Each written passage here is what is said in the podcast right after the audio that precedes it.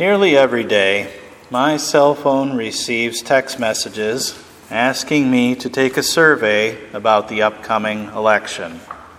I think I'm not alone. Polls and opinions are something that we're going to hear an awful lot about this year. For whom are you voting? Why? What are the issues that matter to you? What do you think of Biden? What do you think of Trump? What do you think? The introduction of the sermon is where the politics will stop. And I thank you for holding your boos or your clappings for whichever candidate you go for.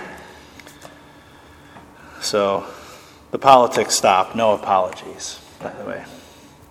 In the Gospels so far, the Lord Jesus has been teaching and healing. His good works and signs accomplished on the Sabbath had gotten him into some hot water with the Pharisees and the lawyers. Jesus' name had become known. He had a following. Some said that Jesus was casting out demons by the prince of demons, though. Herod Antipas thought John the Baptist had been raised from the dead. Others said that Jesus was Elijah or a prophet. Our Lord Jesus Christ drew near to Caesarea Philippi, a town 25 miles north of the Sea of Galilee. There are springs there that lead to the Jordan River that flow into it. It's a very fertile region, lush. And there Jesus asked his disciples, Who do men say that I am?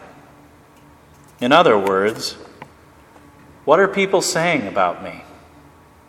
Who do they think I am? What do they think about me? The disciples reply Some say John the Baptist, others say Elijah, others Jeremiah or one of the prophets. Now, why would they come up, the people, that is, why would they come up with those answers? Some of them seem odd, right? Let's address each. John the Baptist. Well, John's ministry decreased, and Jesus' ministry increased basically after the baptism of our Lord. Early in Jesus' ministry, John was arrested by Herod Antipas and then beheaded. But with much preaching, teaching, and accompanying miracles, multitudes began following Jesus, and word was getting around. Does Herod think John is literally raised from the dead? Perhaps. In Matthew, Jesus did, sell, did tell some Pharisees and Sadducees who were, you know, requesting a sign, Jesus says this An evil and adulterous generation seeks for a sign, but no sign will be given to it except the sign of Jonah. Now, of course, we clearly see this pointing to our Lord's resurrection from the dead. But how would they hear it at that time? It may have been misunderstood by those listening to mean that the dead prophet John had come back. It's not the strongest viewpoint, though. It's much more likely that Herod knows that he was dis- that he had dispatched uh, excuse me that he has already dispatched John the baptizer but that God has sent one in his place just like John, a preacher with authority who has quite the following and can't be swayed by money or power. This guy's just like John the Baptist. God has sent a fill in. Who do people say that I am? Some say Elijah. Now, this is an intriguing one. It's rooted in the fact that Elijah didn't die, but was taken into heaven by a chariot of fire. It's mainly rooted, though, in the last book of the Old Testament, Malachi 4 5 through 6. Behold, I will send you Elijah the prophet before the great and awesome day of the Lord comes. And he will turn the hearts of fathers to their children, and the hearts of children to their fathers lest I come and strike the land with a decree of utter destruction. So, before the day of the Lord comes, God would send Elijah. Our Lord identifies John the Baptizer as the one who prepared the way of the Lord. Matthew 11. Truly I say to you, among those born of women, there has arisen no one greater than John the Baptist. For all the prophets and the law prophesied until John. And if you are willing to accept it, he is Elijah who is to come. And upon the cross, one of the seven last words of Jesus is this Eli, Eli, Lama Sabachthani. My God, my God, why have you forsaken me? Some bystanders, though, thought that Jesus is calling for none other than Elijah. Others said, Wait, let's see whether Elijah will come to save him. Yet Jesus acted as his own Elijah.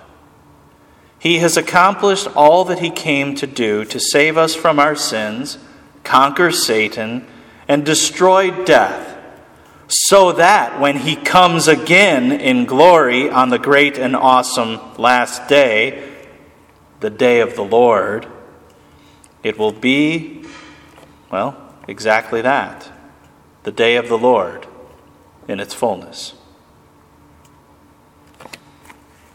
Maybe he is Elijah. Who do people say that I am?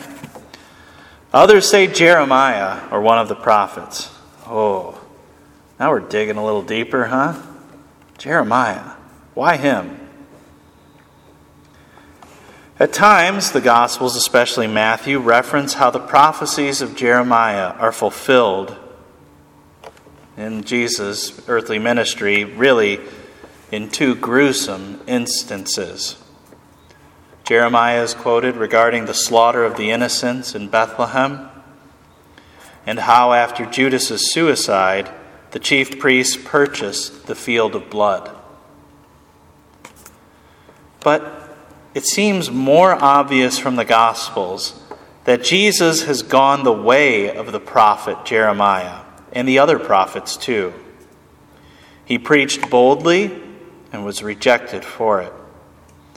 There is, at this point in the Gospels, already mounting and unrelenting hostility against Jesus, especially from the religious leaders. And that's quite similar to what Jeremiah experienced. Now go read the longest book of the Bible. right? Okay, so we've seen some answers saying who people think Jesus to be. It's also good to examine, then, in this next section, the texts that led up to this question. Luke goes right from the feeding of the 5,000, 5,000, right into the question, who do people say that I am? Okay? Miracle, bread, wilderness, who do people say that I am? It almost is like, who did I just show you who I was, right? In Matthew and Mark, though, Jesus miraculously fed the 4,000 with seven loaves of bread, a few small fish. The Pharisees and the Sadducees then test Jesus by asking him for a sign from heaven after he just did that. It's like, open your eyes, folks. Only the sign of Jonah would be given.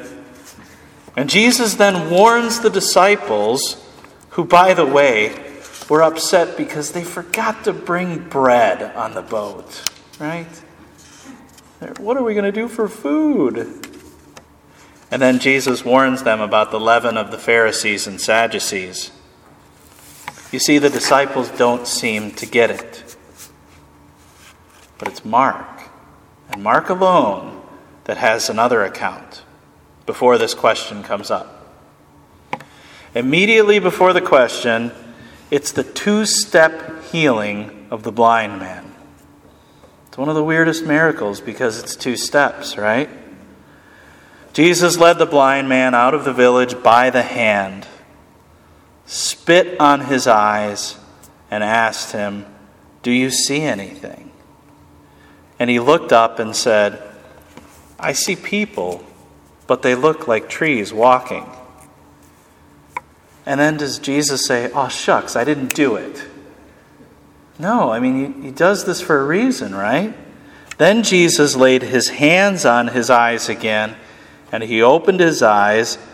His sight was restored, and he saw everything clearly. Remember, he said, I see people, but they look like trees. The healing seems to be a type of what's happening right up until then. Jesus has done all things well.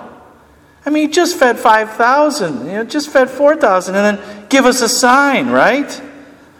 That the people have only gone from blindness and darkness complete to partial sight at best. Their vision is quite blurred. They see Jesus, but they don't see him clearly. Who do men say that I am? John the Baptist? Elijah? Jeremiah? One of the prophets? It's fuzzy, isn't it? They're starting to see a bit better, but they ain't quite there, are they? Jesus looks like a tree, not a man. So, how will their sight be restored? How are you to see Jesus clearly? After all, it's basically Jesus' next question. First, he asks what others are saying about him. Who do men say that I am? What are people saying, right? But the real question at hand is this But who do you say that I am? It won't do to follow the crowd or whatever that anti Jesus religious leaders were saying. To you, disciples, God asks, What do you think of Jesus? By a miraculous act of God, St. Peter replied for the disciples and for the church of all ages You are the Christ, the Son of the living God. Jesus answered him, Blessed are you, Simon Barjona, for flesh and blood has not revealed this to you, but my heavenly Father. The Father who is in heaven, right? While Peter is commended by our Lord, it's truly the heavenly Father who revealed this to Peter. And that's the way it is for you and for me. Jesus could perform miracles before our very eyes turn five or seven loaves into enough for thousands. And we'd say, Give us another sign. I'm just not sure yet. He can teach marvelous things, but without the gracious working of the Holy Spirit, we'd remain deaf to his teachings and blind to seeing him rightly. Yet the Holy Spirit, through the very gospel of Jesus Christ, calls you to faith to believe, to trust Jesus, and confess Him and His Father. At that time, Jesus commanded His disciples to tell no one that He was the Christ. That's odd, right? This supposed messianic secret comes across as very strange to us Great Commission Christians. But the Great Commission in the book of Acts comes after Matthew 16. Okay?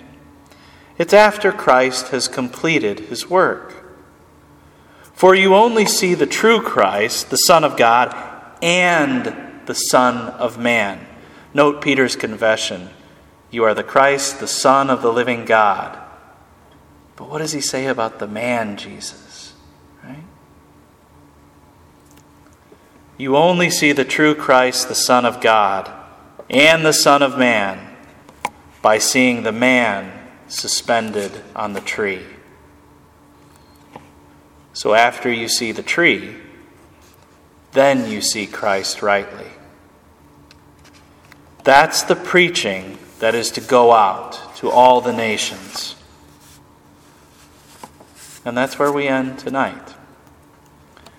We learned what people were saying about Jesus and why they might have thought that Jesus was John the Baptist, Elijah, etc. We learned about the context leading up to this question miraculous feedings that show who Jesus is as the God man who feeds his hungry people in the wilderness. Yet the disciples were still in the dark. And the leaven, the hypocrisy and rejection of the religious leaders certainly had them blind to our Lord. And then a blind man has his eyes spit upon. Now, normally, we'd take someone spitting in our face as complete rejection, a sign of shame, disgust, and disgusting, isn't it? Then, though, the man sees trees. And we see our Savior, Jesus, after having been spit upon and utterly rejected by the religious leaders and abandoned by his only partially sighted disciples. We see Jesus on the tree, indistinguishable without it. It's only after seeing our King crucified on the tree that we can then answer the question What do you say about me? Who do you think that I am? Amen.